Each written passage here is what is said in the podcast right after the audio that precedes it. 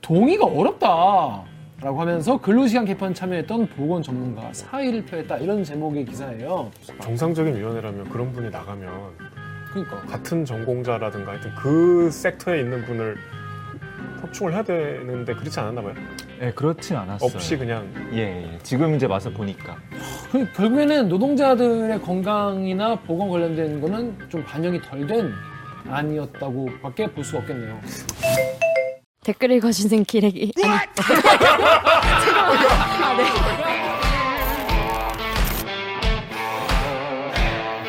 아, 요새 힘든데 댓글 이렇게 읽어주는 기자들. 찔렀네. 기레기 아닙니다. 지금 여러분은 본격 KBS 소통 방송 댓글 읽어주는 기자들을 듣고 계십니다. 여기 물컵이 하나 있다면 지금 대들기가 반을 채웠습니다. 나머지 반은 영상을 보시는 구독자분들이 채워주실 거라 기대를 하고 있습니다. 일본 같이 그렇게 채우시면 안 돼요. 똥물 똥물 채우시면 안 됩니다. 아니면 오염수 뭐, 뉴스 기사 안 보면 그냥 아 제목만 보면 아 그런 거구나 하지만은 이 대립길에 거서 보면 그냥 아 아는 만큼 보이는 알고 보면 더 빡치는 아만보 코너 되겠습니다. 자 윤석열 정부의 그 개혁 과제 중에 하나가 노동 개혁인데 최근에 69시간 이걸로 되게 시끄럽단 말이죠. 근데 그거보다 그 전에 예전부터 더 많이 이슈였던 게 이제 정규직과 비정규직 차별에 대한 뭐 시위도 굉장히 많이 하고 뭐 저- 제도도 많이 정비되고 했는데 이거 관련해서 이 두 가지를 모두 다 취재한 산업과학부이지? 네. 산업과학부에 홍성 기자 모셨습니다. 안녕하세요. 반갑습, 반갑습니다. 어디 반갑습니다. 보고 인사드려야 되는 거예요? 캐머라 이번 아, 캐머라 이번 캐머라. 이번 안녕하세요. 캐머라 자기 소개해 주세요. 아, 저는 산업과학부에서 노동 담당하고 있는 홍성희 기자라고 하고 대들기의 초창기 멤버 뭐, 뭐, 아, 초창기 멤버 뭐예요? 창립 몇년 창립 멤버? 전인데 하여튼 창립 멤버였습니다. 그러니까 네. 5년 전부터 네, 5년 전부터 사실 제 선배죠. 그렇죠, 이 선배님. 자리에 음, 제가 그러니까, 들어갔으니까 선배, 그러니까 홍성이 대타로 온 거야 이 사람은 그냥 홍성이 없어서 어, 그냥 어- 어거지로 그냥 예전에 이런 데 없었죠. 다 옛날에- 선수 휴대폰 카메라 설치해가지고 진짜 녹화하고 열악했다. 저희 선배가 다 일일이 편집하고 진짜 언제 감수해서 청 얘기하나 아유 진짜 그런 게 있었기 때문에 이 자리에 오신 거예요. 그러니까 고마운 줄 네. 홍성이 고마운 줄 알아야 한다. 자, 근데 홍성이 기자가 오늘 저희가 녹화를 하려고 하는데 오늘 또 뭔 단독 보도 하나 했어. 그 단독이 더 좋아. 단독이 또 내용이 원래 우리가 하려던 거보다 더 약간 분위기가 땡기는 재밌는 내용이에요. 아니 근데 그 소개하기 전에 그 영상 봤어요. 너, 우리 너덜트 음. 유명하잖아. 거기에 그 69시간 관련해서 안 하고 그 봐야지 하고 안 봤는데. 하여튼 69시간 노동하다가 헛 꿈을 꾸고 헛것을 보는 뭐 그런 내용이에요. 음. 병원 가고. 근데 딱 그 관련된 오늘 리포트를 했더만 음. 자, 일단 본인이 지금 노동 전문 쪽 노동 쪽 기사를 많이 쓰고 있죠. 전문이랑 빼주시고 그렇죠. 어. 예, 노동 관련 기사를 하고 있습니다. 네. 어때 할만해요? 재밌어요? 노동 쪽 취재와 보도 같은 게? 네. 근데 여기는 항상 네. 노사가 있고 음. 대립적이잖아요 우리나라가 노사 관계가 그래서 매사안이 약간 선악이 없고 음. 양쪽 다 다담아줘야 되면서도 동시에 요즘 시청자들은 그냥 양비론적인 기사를 또 원하진 않잖아요. 누구 말이 좀 더 진실에 가까운지 원하는 음, 거잖아요. 또 진짜 진위가 뭔지 원하고 그 양쪽의 의견을 담으면서도 음. 그런 시청자 요구를 또 충족시켜줘야 되니까 뭐 쉽진 않더라고요. 예, 쉽지 않죠. 자, 근데 일단 주 69시간 어, 노동에 대해서 정부가 예전에 원래 110시간 얘기도 했다가 점점 줄어가지고 그러니까 69시간. 정부가 아니고 이제 대통령이 어, 대- 대통령이. 출마해서 어. 근데 69시간 얘기 나왔는데 분위기가 좀 싸했잖아요. 음. 싸하면서 전면 재검토하라. 뭐 이러면서. 네. 네. 뭐. 근데 애초에 이 69시간, 이 주 69시간 논쟁은 지금 어떻게 좀 흘러가고 있습니까? 전반적으로. 음. 지금 이제 고용부 태도가 일단은 너무 급격하게 바뀌어서 아, 진짜? 적응이 안 될 정도로. 어쩌라는 거냐 뭐 아, 이럴 것 진짜. 같아. 그러니까 왜냐하면 고용노동부가 네. 지난해 6월부터 사실은 이 논쟁이 시작됐거든요. 음, 69시간 논쟁이. 최근 논쟁이 아니에요, 사실은 원래는. 음, 맞아요. 예. 네. 근데 고용노동부가 제가 15년도에도 고용노동부 출입했었지만 놀라운 거는 지금 왜, 왜 정부에서는 홍보 실패라고 말을 하잖아요, 많이. 홍보 여당이랑 실패. 어. 대통령실에서. 근데 제가 봤을 때는 고용노동부 정말 열심히 했거든요, 홍보를.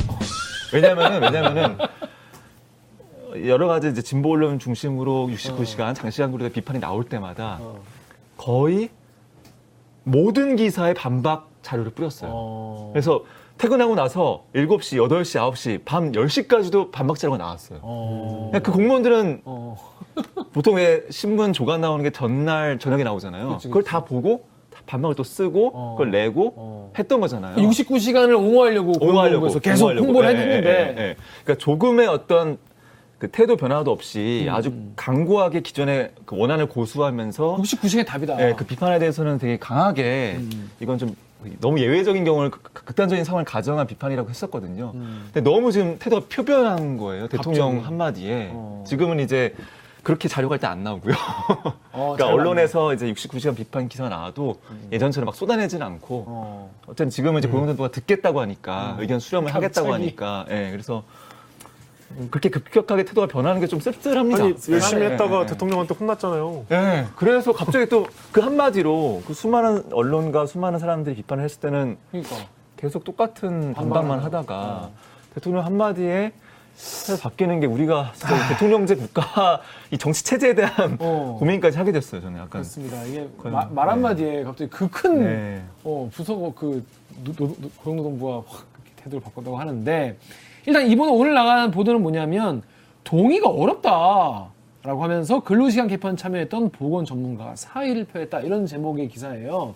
자 일단 이거 어떻게 취재를 하게 된 겁니까? 어떤 내용입니까? 그리고 정부가 지난 3월달에 개편안을 발표하긴 했지만 음. 그 개편안에 골자는 사실 이미 지난해 10월에 다 나왔거든요. 음, 그 12월 만든 골자의 그 개편안 권고안이 음. 이제 미래노동시장 연구회라고 하는 미래 노동 시간 연구에 미래노동 시장 연구회 시장 연구에 예. 예, 69시간 이게 나온 게 교수 12명으로 구성된 이제 연구회인데 음. 뭐 원래 있던 연구는 아니고 고용노동부가 노동시장 개편을 추진하, 추진하겠다고 하면서 전문가 연구회를 만들고 거기에 맡긴 거예요. 쉽게 말해서 용역을, 용역을 준 거죠, 사실은. 음.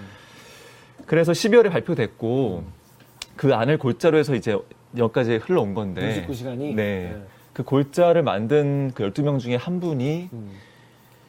이제 사실은 그 권고안이 지난해 12월 발표되기 전에 음. 이미 사퇴를 했었다는 내용이고요. 제가 오늘 보도한 내용은 근데 뭐 사퇴를 하는 게 뭐 건강상의 이유라거나 음. 갑자기 뭐 결혼을 해야 된다거나 신혼여행을 가야 된다거나 뭐 그런 그런 걸수 있지 않습니까? 그렇죠. 근데 이분 같은 경우에 어떤 분이었습니까? 일단 이, 이분은 어떤 걸 맡은 분이었어요? 이분이 되게 사실은 많이 주목했던 게 기자들이 어, 왜요? 연구회 구성된 12명이 대부분 경영학, 경제학, 법학 교수들이었고요. 음. 어, 그러니까 경영학 경제학 분들은 이게 어, 어, 경제나 뭐 음. 회사 운영에 이런 게 어떤 영향을 미칠 건지 그렇죠. 아무래도 사측의 입장에서 하기- 그렇게 뭐 단정하기 어렵지만 그래도 어쨌든 개편 어떤 그 시장 상황의 변화를 좀 근로시간 제도가 반영할 필요가 있다는 아, 그런 견지였고 근데 그 그분은- 중에서 유일하게 한 분이 이제 건강권 관련해서 직업 환경 의학이라고 하잖아요. 그러니까 노동자 입장의 유일한 대표자네요. 뭐 쉽게 말하면 그렇죠. 그래서 노동자의 건강권 악화에 어. 대해서 소견을 얘기해 줄 수 있는. 뭐 그러니까 그런- 경영자의 건강권 얘기는 안 할 거 아니야. 그렇죠. 경영자분은 건강하죠 보통. 네. 근로시간이 뭐 이렇게 이렇게 변화되면 그게 이제 일하는 사람의 건강에 어떤 영향을 미치는가 이분이 그 부분에서 한 분. 의견 얘기해 주는 분이 한 분 참여했었어요. 김이나 김이나 한양- 한양대 한양대학교 예. 직업환경의학과 교수님. 예, 예. 그리고 이 분야에서 되게 저명하신 분이에요. 아, 그래요? 예, 권위를 인정받는 분이시고.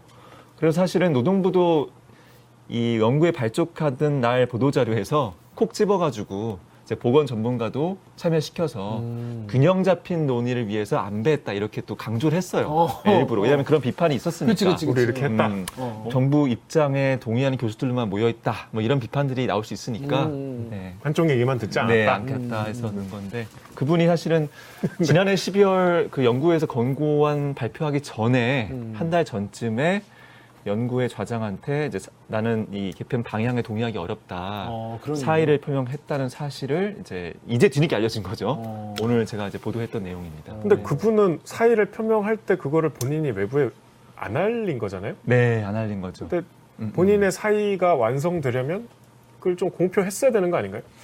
근데 뭐 그분한테 사실 그럴 의무는 없고 어떻게 보면 약간 연구회 측에서 또는 음. 고용부 측에서 해야 할 역할 같긴 해요. 그거는 그치. 내가 사이했어라고 뭐 동네방네 떠넘기는 좀 부담스럽잖아요. 사실은 아니, 그러니까 왜냐하면 자기가 이제 거기에 어떤 결정권자 중에 한 명이었는데 여기 동의를 할 수 없어서 자기가 나왔다면은 그 사유가 내가 이거 이렇게 되면 안 된다고 판단을 해서 나온 거잖아요. 그럼 그렇게 되면 안 된다라는 어떤 현실적인 기여를 하려면 일단 알려야 되는 거 아닌가요? 근데 그 부분도 그냥 이건 제가 그냥 어디까지나 추론인데 음. 고민이 있으셨을 것 같아요. 왜냐면은 뭐 아니, 마음 음. 정부와 각성우리가. 말씀하시려는 좀 뭐 아. 심적으로 추스리는 시간도 필요했고 뭐 이런 말씀도 하신 거 보니까 이제 아, 그렇죠. 또 뭔가 안에서 자기가 어떤 대안을 제시했으면 좋겠는데 음, 대안을 제시하기도 짧은 시간이 어렵잖아요. 혼자서 그렇죠. 혼자서 다른 의견을 가질 때 그렇죠. 그런 점에서 대안 없이 또 막 음, 이렇게 어깃장만 놓는 어, 거죠. 그렇게 좀 비추는 것도 근데 부담스러것 같아요. 정상적인 위원회라면 그런 분이 나가면 그러니까. 같은 전공자라든가 하여튼 그 섹터에 있는 분을 턱충을 해야 되는데 그렇지 않았나 봐요. 예, 그렇진 않았어요. 없이 그냥 음. 예, 예. 지금 이제 와서 보니까 그때는 이제 사실 12월 발표할 때는 다들 몰랐고요. 어. 그래서 그냥 12명 위원들 다 동의해서 권고안이 만들어진 거라고 당연히 받아들였었어요. 어, 네. 그러니까. 그냥 밝히지 않았을 뿐이지 그냥 은근히 그냥 뭉개고 넘어간 거네. 그 얘기를 해- 사실 했어야 되는데 이, 이 고용노동부 측이나 이쪽 유- 위원회 쪽에서 하, 그 결국에는 노동자들의 건강이나 보건 관련된 거는 좀 반영이 덜 된 아니었다고밖에 볼 수가 없겠네요. 아무튼 사실로 확인된 거죠. 네, 네, 네. 네. 네. 그럼 이제 그러니까. 그 그 보도했는데 사실 고용노동부 입장은 뭐예요 그러면? 아, 사실 제가 그래서 음. 5시부터 지금 녹화가 7시 45분이잖아요. 5시부터 고용부에 계속 이제 문의를 하고 있는데 입장을 좀 알고 싶다. 아직 연락이 계속 안 오고 아, 있어서 뭐 통화는 했어요? 아니, 문자만 오고 있어요. 뭐 조금 이따 연락드리겠다 아, 정도. 네. 기다려 달라 시간을 달라 지금 홍상 기자 때문에 지금 공무원 퇴근도 음. 퇴근 못 못 하고 음. 하고 69시간 일하게 생겼네. 모르겠습니다. 네. 자, 그렇습니다. 사실 이게 오늘 방금 이제 보도가 된 사실이기 때문에 사실 댓글도 없어요 아직 책도 아니기 음. 그렇지. 때문에. 그렇죠. 아니 지금 아직 보도가 안 됐으니까. 어, 아니 일곱 시 뭐, 아, 보- 댓글 어, 지금 보, 일곱 시. 보, 음. 보- 이- 이제 나왔겠다. 그래서 관련해서 짧게 소개를 드렸습니다. 아, 너무 좋은 보도 같아요. 네, 아유, 감사합니다. 감사합니다. 아닙니다.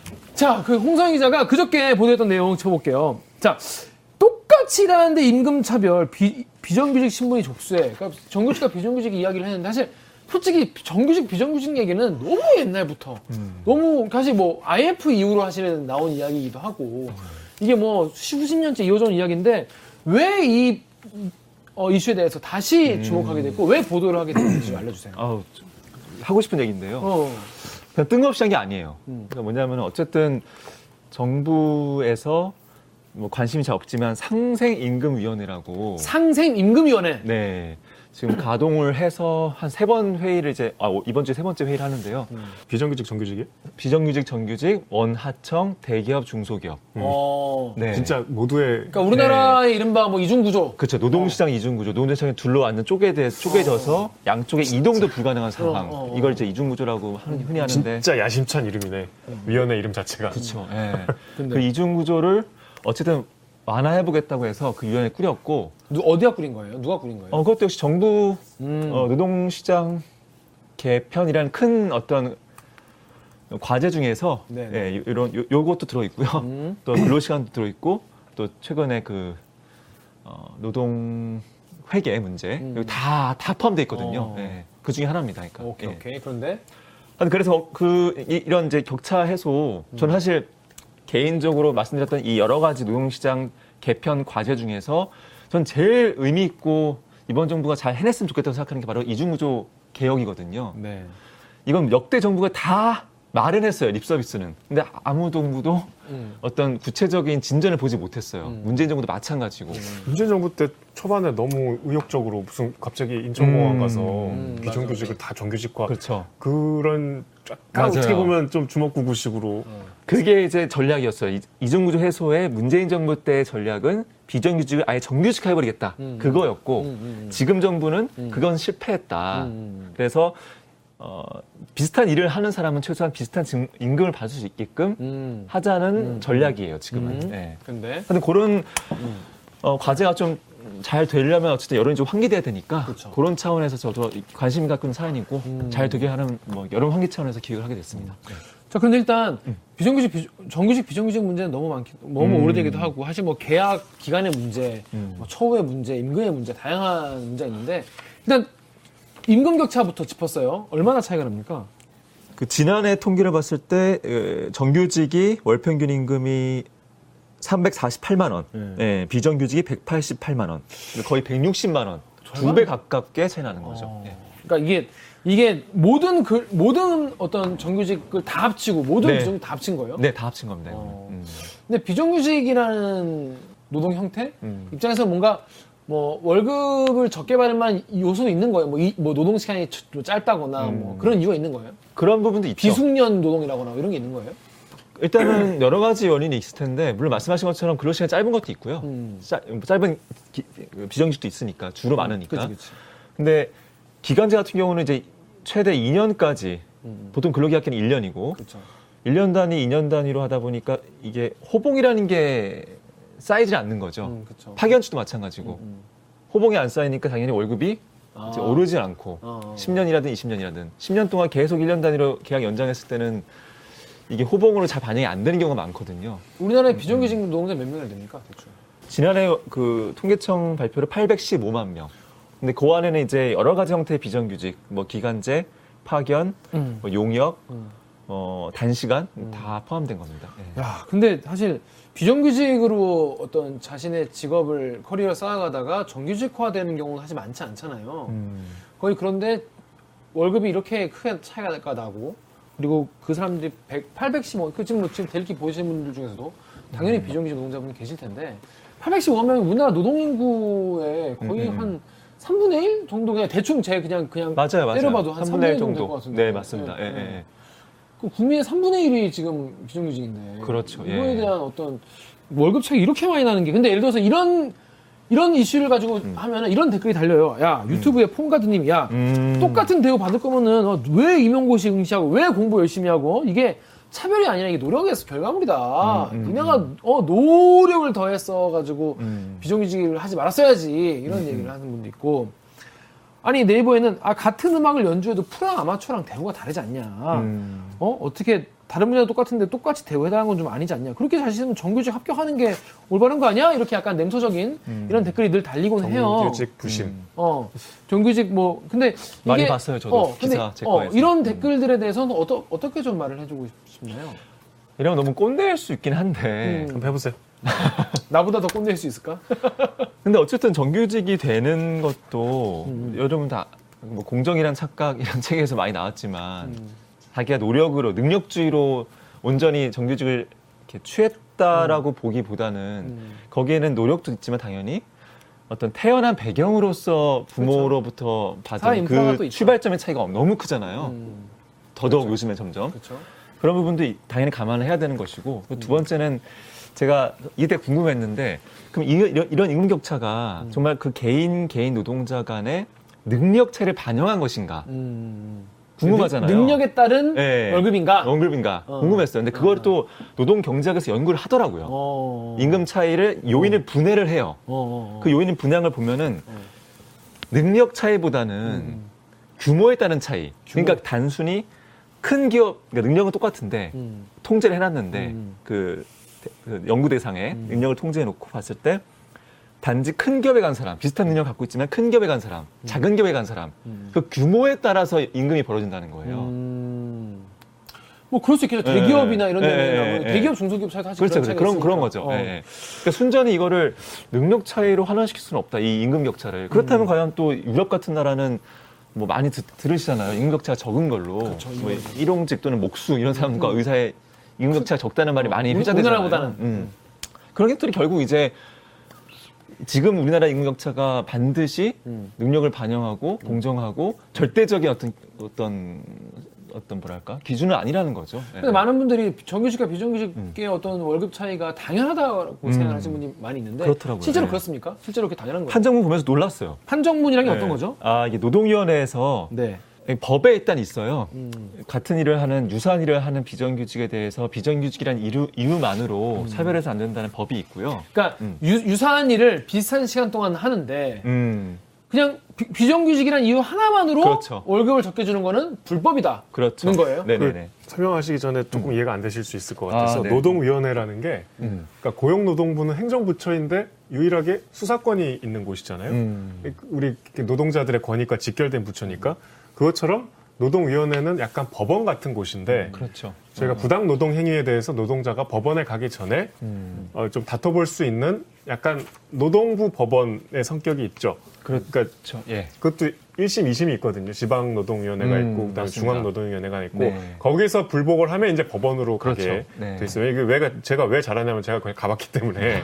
그래서 노동위원회 가면 이제 내가 가고 또 사측이 음. 맞아요. 와서 와서 네. 정말 민사 재판처럼 다투잖아요. 그렇죠. 그러니까 노동위원회를 갔다는 거는 내가 어떤 부당 행위를 음. 직장에서 당해서 그거를 바로잡기 위해서 약간 사용자 음, 음. 내지는 우리 회사 경영진을 일종의 고발한 거죠. 음. 거기에 이제 노동위원회 위- 노동위원들이 뭐 노무사도 있고 뭐저 여러 계층의 음. 노동 전문가도 있고 경영 쪽에 있는 분들도 있고 해서 판결을 내리는데 도측 노측위원, 네. 그다음에 사측위원, 그다음에 공익위원 이렇게 네. 세 명으로 구성되죠. 네. 근데 하여튼 거기 판정문들을 분석을 하셨다는 거잖아요. 음. 그렇습니다. 그렇습니다. 네. 그러니까 네. 판결문 같은 거네요. 판결문 같은 겁니다. 그러니까 네. 이게 비- 내가 비정규직인데 야 따져보니까 내가 정규직하고 일 똑같이 하는데 왜 나를 비정규직이라는 이유만으로 돈을 적게 주냐 네. 라고 해서 이제 이의를 제기하신 음. 분들의 판정문을 입수했다는 거죠 그렇죠. 네. 그걸 분석을 해봤다는 거죠 네. 어떻습니까 이게 차별이 이- 이렇게 있는 경우가 많이 있었나요 3년 동안 음. 그 노동위원회에서 차별이라고 판단해서 시정 명령을 내린 게 94건이에요. 많은 건 생각보다- 아니죠. 어 생각보다 네. 그렇게 많진 않네 네, 물론 이제 거기에는 조정도 있고, 아니, 그렇죠. 여기에서 빠진, 빠진 조정도 있고, 뭐, 화해도 있기 때문에, 뭐, 음. 화해. 예, 이게 전부 다 뭐, 노동자 손들어준 게 전, 아우, 내 건밖에 없어. 이렇게 볼 수는 없는 건데, 좀 다투어서, 어, 다투어서 판정까지 가가지고 시정명령이 나온 건 아우, 내 건입니다. 근데 제가 입수해서 분석한 거는, 이제 노동자주 주장을 다 받아들여서 전부 시정명령 나온 게 있고 또 일부만 인정해서 일부 시정명령 있잖아요. 근데 전부 시정명령 25건을 판정문을 받아서 읽어봤습니다. 그러니까 저- 홍성희 기자 리포트 보면 정말 억울할 것 같은 게 기간제 교사님들 얘기가 나와요 음. 인터뷰하신 분 같은 경우에 그분 같은 경우에는 본인이 담임 맡아서 하고 네. 일반 선생님들하고 똑같이 일하는데 음. 기간제 교사라는 이유만으로 월급을 정말 훨씬 더 적게 받으니까 억울하게 할 것 같아요 진짜 그런 케이스 제가 두 분은 마찬가지 텐데 음. 저희 학교 때는 음. 기간제 교사 교사는 예. 담임을 안 맡아. 담이 안 맞았잖아요. 안 맞았잖아 어. 지금은 고등학교는 거의 음. 뭐 예, 선생님께서 한 뭐- 반에 가깝대요. 다- 아, 그래? 예, 다- 기간제 교사가. 어. 그러니까, 저- 그러니까 안 뽑아서 정기고사를. 기간제 교사는 좀 젊으신 선생님들 그런 경우가 많이 그리고 있었죠 약간 좀 음, 기억에. 과목도 뭐 그 좀 특수한 과목 예, 하잖아요. 예체능 네, 과목이 네, 많았는데. 네, 네. 네. 담임을 맡는 게 이제 경무의 기준인데 그렇죠. 그렇지 그때부터 일이 엄청 많아요 네. 기간제 교사도 담임을 맡으면 사실 노동 강도는 이거는 그렇죠. 음. 특수한 직업이긴 하지만 똑같은 거잖아요. 내가 기간제니까 다- 난 담임이지만 정규직 선생님만큼은 열심히 안 가르칠 거예요. 이런 거 아니잖아. 네, 네. 억울할 것 같아 완전히 똑같은 수업 노동이. 실수도 똑같대요. 아, 당연히 똑같겠죠. 네, 당연히 똑같겠고. 그러니까 똑같은 일을 하는데 똑같이 돈 안 주고 그런 말씀하시던데 아이들이 구분할 수 있잖아요. 기간제 교사, 아닌 교사. 요새 또 그렇게 또 네. 학생들도 알죠. 그게 교사 입장에선 마음이 좀 그런 걸 이제 아, 당- 알게 됐을 때 당연하지 많이 서글플 것 같고 그다음에 또 학생이 그럴 수 있잖아요. 내년에도 선배, 선생님 내년에도 봐요 이럴 수 음, 있잖아요. 근데 그 선생님이 없어지면 그 학생도 사실은 되게 뭐 좋아하는 선생님을 잃어버린 거니까. 그 기간제 교사는 2년씩 일하세요 보통 1년 단위라고 한 번 연장을 하고 더 연장하는 경우도 있긴 하다 합니다. 어, 예. 1년씩. 자, 근데 이런 홍성희 기자가 보도한 거에 대해서 댓글이 달렸는데 네이버에 YNYO님이 회사가 정규직 업무를 쌍값에 계약직한테 똑같이 시키는 게 문제인 거 아닌가? 업무도 다르고 임금도 다르게 해야 되는 게 맞는 거 아니냐 이런 얘기도 있었고 또 네이버에 CA 땡땡님 비슷한 일 한다고? 야 정규직이라 오히려 비정규직한테 갑질하고 힘든 거 다 시키고 현동 현대자동차에서 이런 일이 많았다 이런 말씀도 하셨는데 그러니까 오히려 비정규직 노동자분들이 더 일 험한 일 한다 이런 얘기도 있었어요.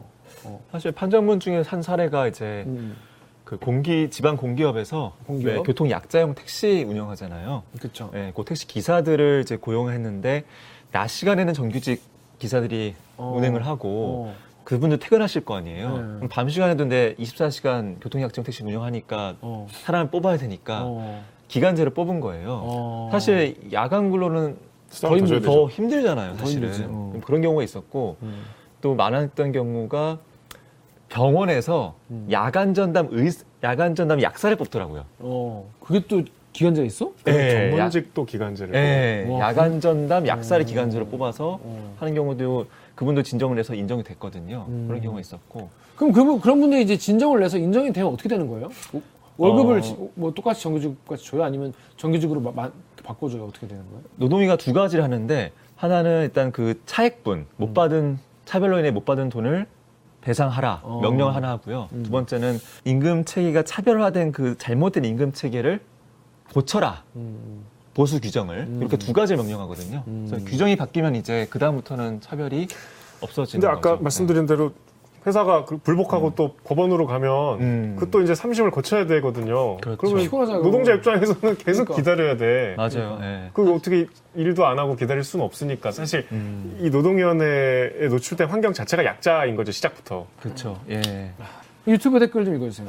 유튜브에 그냥님이 한국과 호주에서 각각 비정규직으로 일한 경험이 몇 번씩 있었습니다. 큰 차이는 호주의 경우 비정규직은 정규직보다 고용 보장이 안정적이지 않기 때문에 오히려 더 받는데요, 25%를.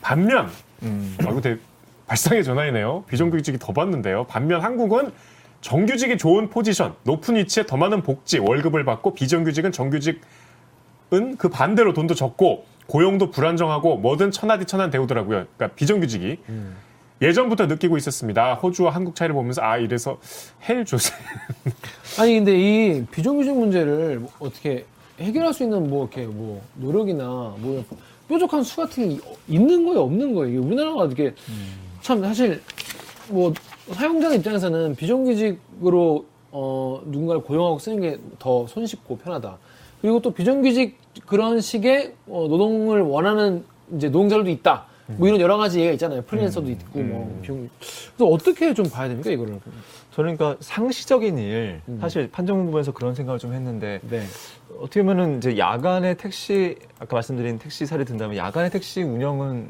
반드시 필요한 일인 거잖아요. 그쵸. 게뭐 일시적으로 있다가 없어진 일이 아니라 그리고 또 의공 기사 사례도 봤는데 의공기사가 뭐예요? 아 그게 의료 기기를 관리하는 어. 직업이더라고요. 어. 그분도 꽤 이제 차별을 받는다고 음. 주장을 하시던데 어. 아니, 판정문에서 봤는데 그분도 의료기기 관리라고 하는 주대라면 똑같거든요. 음. 그리고 그 업무를 그분이 반드시 수행하는 거고 음. 있다가 없어지는 업무가 아니고 그러니까 최소한 상시적인 업무에 대해서는 음. 기간제를 쓰는 게 어, 좀 잘못됐다라고 하는 인식이 좀 생겨야 될 것 같아요. 음. 예.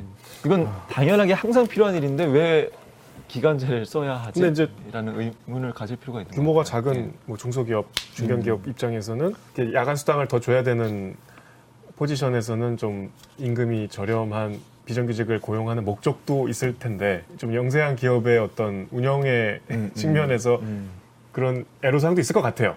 그럼 예를 들어 내가 아니 아무리 생각해도 똑같은 일 하는데 이게 왜 나를 어, 음. 비정규직이라는 이유만으로 월급을 이렇게 적게 줄 수가 있냐 싶으면 어떻게 하면 됩니까? 그 본인이 하는 일, 일, 그 사업장에서 음. 업무 분장표 있잖아요. 네.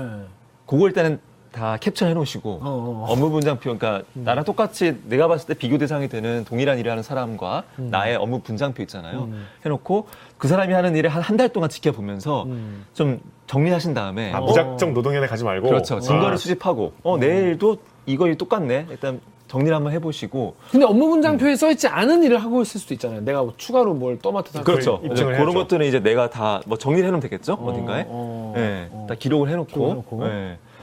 그렇게 준비를 하셔가지고 노동위원회에 차별 시정 신청을 하면 되고요. 음. 근데 어쨌든 하나 말씀드리고 싶은 거는 신청을 하면은 다툴 때 입증 책임은 일단 법상 사용자에게 있- 있긴 음. 어, 해요. 그래요? 어, 입증 책임은 어, 어. 그러니까 차별이 아니라는 입증을 해- 해야 되는 거죠. 근데 그럼에도 불구하고 어쨌든 뭐 증거를 많이 수집하는 게 음, 유리하니까 어떤 그 판정을 한 데 있어서 한 달 정도 아왜왜 저 새끼는 나, 나보다 음. 어, 내가 더 일 많이 하는 것 같은데 왜 나는 비정규직이라고 적혀주나 싶으면은 그 사람 하는 일을 잘 써놨다가 그러니까 저는 보면, 사정 보면서 그런 주장이 제일 조금 의아. 저, 도 사실 그렇게 생각했던 건데, 음. 뜨악, 저도 사실 뜨끔했는데, 음. 사용자 측에서 채용 경로가 달라서 어. 차별이 합리적이라는 주장을 꽤 많이 하더라고요. 어. 채용 경로가 달라서 비정규직은 월급을 줘도- 절반만 줘도 된다. 그렇죠. 이게 예. 정규직 직원들이 놀리기도 하죠. 그렇죠. 어. 맞아요. 정규직 직원들이 어. 똑같이 주면은 뭐 누가 불- 불만을 어, 토로한다 이런 주장도 꽤 음. 나는 해요. 예. 공채 시험 보고 힘들게 그렇죠. 들어왔는데 저는 예. 약간 알바처럼 들어왔는데 어떻게 똑같냐? 그렇죠. 예, 예. 제가 그렇게 생각하는 게 아니라 그런 음. 주장. 음. 저도 사실은 은연중에 당연히 그렇게 생각을 했던 것 같아요. 어, 어, 그렇죠. 판정을 보면서. 어, 그렇죠. 예. 근데 법원 판례상 음, 음. 예, 그런 채용 경로는 뭐 완전히 뭐 이게 100% 모든 경우에 적용되는 건 아니지만 기본적으로 판례의 어떤 기본 태도는 채용 경로의 차이는 차별의 합리적 이유가 될 수 없다. 물론 동일한 노동을 할 경우에 어. 네, 그게 기본 태도더라고요. 어, 네네네. 그렇습니다. 그러니까 내가 아, 나는 비정규직이니까 어쩔 수 없지 이렇게 생각하지 마시고 그렇죠. 어, 예. 생각 이렇게 쭉 보시고 나랑, 나랑 비슷한 일 하는, 하는 음. 정규직 직원들 얘기를 근데 네. 그 법원은 가면은 이게 넓잖아요. 그리고 음. 변호사도 있고 노동위원회는 되게 좁아요. 그리고 아. 음. 나는 변호사 없이 가는데 사측에서 이제 나랑 맨날 보는 아. 선배들이 와. 어. 그럼 여기서 저걸리 앉아 있어요. 아. 그래서 되게 좋군요. 제가 그 심판점이. 나 이랬어요 이런 얘기를 하는 거잖아. 음. 참좀할일 할지 아니 그리고 다시 회사 가서 만나야 되잖아요. 아 이게 사실은 노동위원회 가면 됩니다. 할 일이 아니고 되게 맞아요. 노동위원회 가는 음. 고통스럽겠다. 것도 고역이야. 맞아요. 그 자체로 이미 고통을 어, 안- 안긴 거죠 네, 노동자한테. 그리고 사실 저는 음. 사실 방송국이야말로 음. 어, 수많은 이제 동일 노동 비정규직들이 있는데 음. 맞아요. 어. 뭐 PD 작가 아니면 기자 작가 이런 관계 음. 그것부터 시정해라 뭐 이런 댓글도 좀 봤거든요. 음. 많이 그러니까 봤죠. 우리도 그런 좀 이런 자기 바- 방송을 방송하면은 해야죠. 음. 댓글에 꼭 저 방송국에서 이- 일했던 뭐 AD로 일했던 누군데 음. 뒤에 KBS도 장난 아니었다 음. 뭐 그런 댓글 많이 봤죠. 실제로 MBC 작가들은 뭐 소송을 계속 진행하고 있고 음. 네. 방송국에 우리가 좀 그런 체제가 많이 있죠. 음. 어 비정규직 문제는 정규직의 양보, 정규직들의 음. 약간 관심. 인식이 좀 어, 이게 연대, 이게 필요한데, 사실 이게 내 일상으로까지 이게, 아, 그래야 아, 비정규직 힘들지, 뭐얘 말을 할 수 있어. 근데 이게 내 일상과 내 월급 동상까지 침해하고 들어오면 거기서부터 또, 또 사람들이 또 이렇게 해도 바뀐 경우가. 음. 전에 많기 얘기했던 때문에. 장애인 시위 같은 거잖아요. 그렇죠. 전장에 그거 중요하지 했는데 음. 나 출근길에 자꾸 막으면 아이 저씨 왜 나를 괴롭히냐. 어, 그렇지. 삶이 그렇게 되는 것도 있죠. 그래서 쉬운 문제 아니겠지만은 근데 이런 거에 대해서 뭐 뭔가 이렇게 기본적으로 우리가 비정규직 뭐 제도 자체를 뭐 어떻게 해서 없- 지금 없지만은 적어도 지금 법상으로 불법인 상황은 어, 우리가 노, 노동위원회 가서 해결할 수 있다. 자, 근데 그뿐이 아닙니다. 우리나라의 가장 큰 문제라고 지적받는 것 중에 하나가 대, 대기업 중소기업 임금 극차예요. 얼마나 많이 납니까 이건 또? 이건 비정 비정규직 정규직이랑 또 다르 다르지 않습니까? 네. 그 2020년 통계로 대기업이 6,300여만 원이면 중소기업은 이제 3,100여만 원. 절반이 안 돼요. 예, 예. 근데 이- 저는 놀랐던 게 사업체 중에서 전국에 있는 우리나라 사업체 중에서 중소기업이 몇 퍼센트 차지하실 것 같으세요? 엄청 많죠. 아, 한번 얘기해봐. 한번. 몇 프로일 것 같아요? 99%. 에이, 99% 아니고, 한, 한, 한, 한 70%? 아, 정말 99%예요. 네. 나 정답이 99%예요. 사업체 수를 따져봤을 때 숫자로 사업체 수 따졌을 때 중소기업이 전체 99%입니다. 예, 예. 99%요? 예, 예. 아니 상상을 초월하네. 예, 저도 정말 볼 때마다 놀라운데. 나도 아까 70% 했을 때 어우 제법 제법인데. 어. 전체 기업의 99%가 중소기업이고 고용의 한 80%를 담당하고. 고용의 있고. 80%. 그러니까, 예. 임직원 합쳐, 임직원들의 수가 80%라는 거예요. 그렇죠. 야, 그럼 진 대기업은 정말 일부네. 일부도 아니에요, 진짜. 예, 완전, 완전 예, 소수네. 그러니까 우리가 인식의 괴리가 예를 들면 음, 우리가 막 무슨 뭐 거대 노조, 귀족 노조 이렇게 얘기하는데 음. 우리 국내 노조 조직률을 보면은 15%가 안 되더라고요. 음. 그러니까 우리가 14%. 늘상 네. 이렇게 큰 노조가 막 도처에 있는데 음. 민주노총 한번 노동절 집회하면은 막 도심이 와비되는데 어 노조 조직률을 보면 막상 되게 낮아. 음. 맞아요. 네. 그게 결국은 이런 산업 구조 때문인 거잖아요. 그렇죠. 중소기업이 아무래도 노조 조직화가 어려운 여건. 불가능하죠, 거의. 예. 네. 현재로서는 어려운. 와, 상황이죠. 생각보다 엄청 많다. 네. 기자들도 너무 자기 주변에 이런 말. 아니, 맞아요. 네. 아니, 저, 제가 늘 한 얘기예요. 근데 왜냐하면 우리, 저희 같은 경우에도 뭐, 이른바 명문대를 졸업해서, 졸업해서 거기서 KBS 혹은 뭐, 다른 언론사들의 입사를 하고, 하고 나니까 주변에 중고 집단, 그러니까 친구들, 뭐, 선후배들, 뭐, 이런 우리 인맥 같은 게 대부분 그냥 뭐, 4년, 서울에 있는 4년제 대학 나오고 이런 사람들인 경우가 음. 많단 말이에요. 그러다 보니까 주변에 뭐 대기업 다니는 친구들이 많고 뭐 저도 뭐, 뭐 중견기업 다니는 친구들 정도가 있는 경우 가 많으니까 이거에 기자들이 뭔가 더 뭐랄까 이 자기 일로 사실 느끼기 네. 세계관이 대기업에 머물러 있죠. 좀 머무르는 경우가 많다. 음. 음. 그리고 전 충분히 그, 그럴- 그런 편향이 있을 거라고 생각해요. 뭐김 기자가 얘기하는 본인 친구 중에 중견기업도 IT 기업 되게 돈 많이 버는 그런 어, 데에 음. 뭐 서 그럴 수 스타트업. 있겠죠. 어, 그런, 그런 거죠. 어, 그러다 보니까 사실 대부분이 중소기업 다니고 계시는 거예요. 네네네. 뭐 유튜브에서도 뭐, 뭐 중소기업에 관련된 드라마, 웹 드라마, 조소. 뭐 조조소도 나오고 하지만은 많은 분들이 이제 거기에 이제 뭐 공감 공감하는 얘기도 하고 또 뭐 반대하는 얘기도 하고 뭐, 뭐 여러 가지 얘기를 하는데 사실 저는 그 보면서 아 이게 굉장히 많은 분들이 이제 보고 자기 일처럼 생각하는구나 싶었는데 사실은 그게 대다수였다. 대다수가 중소기업인데 대다수의 월급이 대기업의 바- 절반도 안 된다는 거는 진짜 좀 큰 문제인데 이게 과거에는 이렇게 크, 이렇게 크진 않았다면서요? 어, 떻게된 겁니까 이게? 네, 80년대, 90년대까지만 해도 음. 제가 본 한 논문에서는 아 지금 조금 기억이 약간 가물가물한데요. 음. 제가 봤던 논문에서는 80년대 후반, 90년대 초반까지는 거의 중소기업 임금이 대기업의 80% 수준. 80%면 뭐, 네, 네, 네, 네. 6천 6천이면 뭐 한 5천 넘는 그렇죠. 거거든요. 네, 그 정도 차이밖에 없었고 점점 벌어져서 이제 지금까지 온 거고요. 왜 이렇게 벌어진 거예요? 이게 무슨 대기업 월급이 너무 급격하게 올라서일 수도 있겠고 중소기업 월급이 안 올라서일 수도 있- 있겠지만은 뭐 어떤 원인이 있는 겁니까 이게? 복합적인 음. 할 그렇- 텐데. 음. 그렇, 겠죠 예. 근데 일단은 업종별로 제가 그래서 궁금해서 따져봤거든요. 음. 그러면 이제 자동차 업종, 전자 업종이 제일 대표적이니까 음. 중소기업이 많은. 과연 어- 어떤 원인일까 그 업종에서는 전자산업 같은 경우 볼게요. 전자산업. 전자산업 음. 삼성전자 뭐 이런 어? 어. 그렇죠. 하이닉스 예, 뭐 예, 이런 예, 예. 어. 전자산업 같은 경우에 그 영업 매출 증가율, 네. 영업이익률 이런 걸 보면은 음. 대기업은 보통 2010년에도 7.4% 그죠? 2013년에도 9.1%, 음. 2017년에도 18% 상당히 이제 좋은 음. 어. 영업이익률을 보이고 있는데 같은 기간 중소기업은 4%, 3%, 2%막 이래요. 어. 그러니까 같은 업종에서 어. 대기업이 1부터 10까지 다 만들지 않잖아요. 그치 그치 그치. 대기업의 핵심적인 부품 다 중소기업 만들거든요. 그렇죠. 하청을 좋아하죠. 그렇죠. 예. 그러면 같은 업종에서 대기업이 잘 나가고 높은 영업이익을 보내면 네. 여기에 납품하는 중소기업도 뭐 똑같은 영업이익률은 아니더라도 어.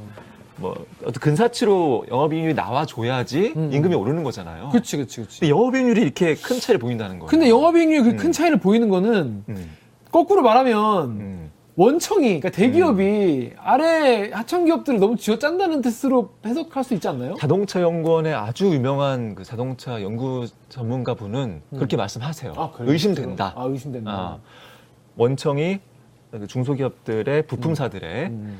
어, 영업이익률을 관리, 사실상 관리하고 있다. 묶여 있네요 거의 영업이. 예, 요정 너는 이제 요정만 먹어. 아. 요정도만 먹어 이렇게 관리하고 있다고 말씀을 저한테 하시더라고요. 근데 음. 물론 이제 이게 정말 어려운 건 입증이 아. 어려운 게 부품사들이 대놓고 이거 말할 수가 없잖아요. 왜냐면은 핵심이 우리나라 부품사, 부품사들은 전속성이라고 음. 해서 한두 개 대기업하고만 결, 거래를 해요. 어 전속성. 네, 거, 거래하는 아, 전속 대기업이 거래하는구나. 어. 거래한 대기업이 막 20개면은 그 협상력이 있잖아요, 중소기업이. 음. 그치, 그치. 근데 아. 한두 개에만 납품하기 아, 이게 때문에 나라가 작아서 그런가? 뭔가 나라가 어. 그것보다는 대기업의 힘이 워낙 우리나라는 강하니까. 아 다른 나라보다 예, 예, 작으니까. 예, 예.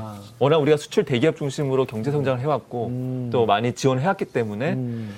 전속성이 강하다 보니까 이렇게 대놓고 음. 거기에 대해서 이제 불만을 아니 근데 말씀하기 어려운 거죠. 네. 음. 네이버에 GHKD 땡땡님이 사실상 21세기판 소장농 아니냐 이거 원청이 하청 목숨줄 붙줄고 있고 일은 중소가 뼈 빠지게 하고 이익률은 대기업이 높고 다음에 푸른새우님이 격차가 원래 비슷하다가 벌- 벌어지게 된 원인은 납품하는 중소기업의 단가를 그에 맞게 올려주지 않았기 때문이야 대기업이 글로벌화 이런 이유로 중국 같은 해외 대체제가 있으니까 하기 싫으면 말아 이렇게 이런 마인드가 많았다 해외 업체와 단가 싸움을 하게 된 중소업체가 단가를 제대로 올릴 수가 없으니까 저임금 고착화가 이루어진 거 아니겠냐 이렇- 이게 너무 근시안적이다 이 말이야 왜냐 중소업체 이러다가 망하면 중국 같은 해외 업체가 단가를 안 올리겠냐 도- 대기업만 혼자 잘 나갈 수 없다는 걸 대기업이 알아야 되는데 대기업 알면서도 이렇게 하고 계시겠죠. 음. 이게 사실 뭐 원청 하청 문제는 또 뭐 하루 이틀 아니고 굉장히 오래된 문제고 이게 사실은 대기업과 중소기업 문제와 직결되어 있는 문제 아니겠습니까? 사실 저는 여기서 뭐 대기업이 홀라, 홀로 이제 잘, 살- 잘 나갈 수 없다라는 점도 물론 있긴 하지만 음, 그것보다는 사실 고용 측면에서 음, 아, 말씀하신 것처럼 고용의 80%를 중소기업이 중소기업이니까. 담당하는데 그러니까 어. 그 80%의 어떤 삶의 질 개선을 음. 위해서는 사실 중소기업의 영업이익률이 너무 중요한 과제인 거죠. 그러게. 그걸 끌어올리는 게. 음. 어. 예, 예, 예. 원청 하청 문제 이렇게 계속 두기만 해가지고 이게 되겠나? 이 뭔가 근데 이거에 대한 정부 대책 같은 게 좀 나온 게 있나요? 아까 말씀드린 그 상생임금위원회에서 이제 뭐 대책을 강구 중이고 발표할 계획도 있는데 뭐 고민이 많으신 것 같아요. 이제 말씀 들어보면. 근데 이제 그분 그 매- 위원회 구성하는 사람 중에 한 명이 하- 그 전태재단 사무총장님이 거기 위원으로 들어가셨거든요. 그거 갖고도 말이 많았어요 노동계에서는. 그 윤석열 정부의 노동시장 개편에 어, 왜 장난 노동계 인사가 참여해서 아니, 어떤 적극적으로 참여해야 되는 거 아니에요? 명- 명분을 만들어 주. 저도 사실 그렇게 뭐 생각을 해요, 저 사실은. 근데 네, 그런 지탄을 많이 받았고 그랬는데 원화청 공정거래로는 좀 제 생각에도 근데 한계가 있는 것 같아요. 어, 그러니까. 예, 그리고 사실 또 많이 나아지고 있는 것도 사실이고 음. 워낙 대기업에 대한 사회 감시도 막 늘었기 때문에 근데 너무 차이가 네. 많이 난다. 월급 차이가, 이 임금 차이가. 전 그래서 사실 지금은 이게 수년 동안 대책을 못 만들었다면 어, 이상적인 대책을 어. 한번 해봐야 되지 않나 아, 시도해봐야 시도라도, 되지 않나 어, 시도라도. 예, 예. 정말 마냥 아, 되겠냐 이러지 말고 어, 어, 어, 어, 뭔가 아 근데 이런 댓글도 있어요 KBS의 변곡점님이 변곡점님이 홍성희 기자님 댓글에 90년대 중반에 내가 독일 출장 갔을 때 노조가 산업별 아. 노조, 산별 노조 견학을 왔는데 독일이 산별 노조가 되게 잘 돼 음. 있다는 거예요. 동일 업종은 기본 임금이 똑같고 각 회사별 수익률에 따라 나머지만 달라진다. 음. 이 원 레벨은 뭔지 모르- 모르겠지만 기본 임금이 동일하다. 음. 레벨 높아질수록 임금이 상승한다. 그러니까 독일 사례를 또 말씀하시네요. 이거 정말 진실이에요. 어 예, 그래? 예, 예. 뭔뭐 독일은 모든 분야가 왜 모범 사례로 그러니까 어. 그렇게 아니 독일뿐이 아니라 저는 놀랐던 게 프랑스 노조 조직률이 몇 퍼센트일 것 같으세요? 노조 조직률 네. 우리나라는 15%라며. 우리나라는 14%. 14%. 프랑스 몇 퍼센트? 한번 30% 되나 보죠? 3, 4, 40%. 50% 50%. 10%. 아 우리보다 낮아요? 예. 오, 곧 근데 어. 단체 협약 적용률이 몇 퍼센트인지 아세요? 단체 협약 적용률. 이거는 엄청 높겠지? 높으니까 90%, 말하- 90%. 어, 진짜. 그럼 음. 노조 단체 협약 적용률이 높다는 건 무슨 의미예요? 노조에 굳이 가입을 안 해도 노사 간의 어. 근로 조건에 대해서 합의한 게 단체 협약이잖아요. 예, 그렇죠. 임금 협약일 수도 있고 네. 집단적으로 근로- 어, 어. 내가 개인이 그냥 근데 노조가 사업자랑- 없는데 그 단체 협약 경영진이 어떻게 그 됐지? 해주는 거지. 어. 그게 바로 사실은 여기 이 분이 말씀하셨던 산별 노조의 힘인데 어. 음. 산업별로 노조가 있고 뭐 금속 산업이면 금속 노조가 있을 거 아니에요? 음. 그럼 금속 사업자 단체가 또 있는 거예요. 음. 그래서 단체 협약을 하고 음. 그 금속 산업 업종에 일하는 모든 노동자에게 노조를 가입했든 안 했든 일괄적으로 일괄적으로 적용하는 거예요. 어. 그래서 이게 네, 약간 근로 조건의 기본값이 되는 거고 그래서 노조 가입 조직률이 10%인데 단체 어. 협약 조정은 90%. 그러니까 90%의 노동자가 단체 협약의 보호를 받고 있다는 셈인 음. 거죠. 그러니까 굳이 노조가 없어도 그렇죠. 노조에 준하는 단체 협약을 경영진이 예. 근데 저는 그 프랑스 사례에서 제- 제좀 눈에 띄었던 거는 그럼 왜 프랑스 사용자들은 바보도 아니고 뭐 한국 사용자가 나쁘고 프랑스 사용자는 착하고 아니잖아요. 음. 그치, 그러니까 왜 프랑스 사용자들은 그런 프랑스 그러니까 경영자들 네. 경영자들은 어. 그런 단체 협약, 산별 협약을 용인했을까? 근데 논문을 보니까 프랑스 사용자는 어떤 생각을 했냐면은 임금을 깎아서 하는 경쟁. 음. 그러니까 사업자끼리 경쟁할 거 아니에요. 음. 회사끼리. 음. 근데 가격에서 어, 경쟁력을 경쟁력을 확보하려고 임금을 깎는. 인건비를 어. 깎아서 네, 임금을 하는 거는- 깎아서 가격 경- 경쟁력을 확보하는. 어. 이런 식의 경쟁은 오히려 어. 전체 산업을 후퇴시킨다. 어. 는 기술을 그러니까 그런 어떤 합의가 있나 보네. 그런 문제의식이 있었다고 어. 하더라고요. 그러니까 기술에 투자하거나 어. 생산성을 높이거나 아, 이- 새로운 제품을 만들거나 이상적이네 딱 들어도. 어, 그렇게 했을, 해야 경쟁해야 그 산업이 발전하는 거지 음. 저임금 깎는 경쟁으로 음. 사업자끼리 그 업종에서 경쟁해봤자 전체 산업이 이제 발전할 수 없다는 문제의식이 있었다고 이 말은 하더라고요. 그러니까 어쨌든 예. 네. 인식이 합의가 다르다는 관습이 건데 좀, 좀, 어. 좀 신선하더라고요, 저는. 근데 그, 저는 그 말이 뭐 사실이라고 생각하는데 그러면 우리가 인식의 변화를 기대할 수는 없잖아요. 음, 그치. 저들이 이렇게 생각해야기를 뭐 이렇게 근본적 인식의 변화가 필요한 때입니다. 이런 씨 하나만 하는 소리. 바라겠지만 그걸로 우리가 어떤 정책의 방향을 잡을 수 없잖아. 그러니까 이게 참 어려운 문제네요. 우리나라 그냥 안 될 것 같아. 그 사용자도 한번 아, 또 똑같은 얘기지만 인식의 전환. 아, 그러니까 이게 진짜 맥 빠져. 아니 근데 너무 차이가 많이 나네요. 진짜 중소기업 대기업 차이가 너무 많이. 나고. 상생의 묘수를 상생이 모수를 윤석열 정부가 노동 노동 개혁으로 한 걸음씩 양보해서 잘 하겠죠? 아무튼 뭔가 지금 이제 이번에 기사는 그런 느낌이었어요. 뭔가 지금 뭔가 정부가 69시간 얘기를 하면서 뭔가 노동 시 노동 개혁에 뭔가 또 시동을 좀 걸려고 하는 그런 느낌이기 때문에 지금의 어떤 상황을 일단 좀 보자. 제대로 알자. 알고 나서 얘기하자. 그래서 아마도 정규직 비정규직 그리고 대기업 중소기업 원청하청 얘기를 한 게 아닌가 정선 네. 기자가. 예. 네, 한번 환기하고 어쨌든 너무 오래된 문제라서 지치기도 하고 하- 똑같은 얘기 하겠지만 중요한 문제라서 너무 그렇죠. 네. 그래서 뭔가 얘기할 때 음. 머릿속 정리를 딱 하고 있는 것 좋은 것 같아요. 뭔가 아 우리나라는 뭐 개판이야 헬조선이야 이러지 말고 우리나라 노동시장 문제는 세개세 개야. 정규직 비정규직 대기업 중소기업 원청원청 문제 이게 제일 핵심이고 그래서 그러면서 얘기를 하고 그러면서 아 이제 청년 문제는 어떻고 청년들이 주로 뭐 중소기업 들어가게 되고 뭐 이런- 그러면서 요즘에 뭐 중소기업 관련된 뭐 컨텐츠도 많이 나오고 이런 얘기 쪽으로 흘러가면은 뭔가 아 내가 우리 사회에 흘러가는 걸 좀 잘 이해할 수 있구나 이런 생각이 들 것 같아요. 음. 하지만 인식의 전환이 필요해. 하지만 마지막에는 근본적 인식이 전환이 필요해요. 상생을 해야 돼. 한 번 더 시킬래? 이렇게 해야 되는 거죠. 아, 참.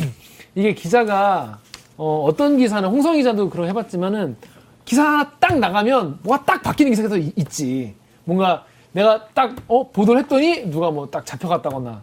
홍성 기자 그런 거 많거든. 본인이 보도해서 사람 잡혀간 거 많아. 그런 거 있으면 되게 약간, 바로바로 뭔가 피드백이 있고 하니까 되게 막, 뿌듯하고 그리고 또 보는 사람 입장에서 되게 쉽고 아 얘가 잘못한 거를 저 기자가 밝혀내서 잡혀갔구나 아니면 이 기자가 이런 걸 잘못한 걸 지적해서 이게 바뀌었구나 하는데 이런 문제는 참 쓰기도 힘들고 읽는 사람들도 참 뭐랄까 소화하는데 시간이 좀 걸리고 좀 그런 기사인 것 같아서 아니 수십 년간 어떤 정부에서 해결 못한 문제를 어떻게 쉽게 드러내겠어요. 그 해결책이 어떻게 나오겠어 우리한테. 그 문제를 드러내서 실마리를 제공하는 게 언론의 역할이죠.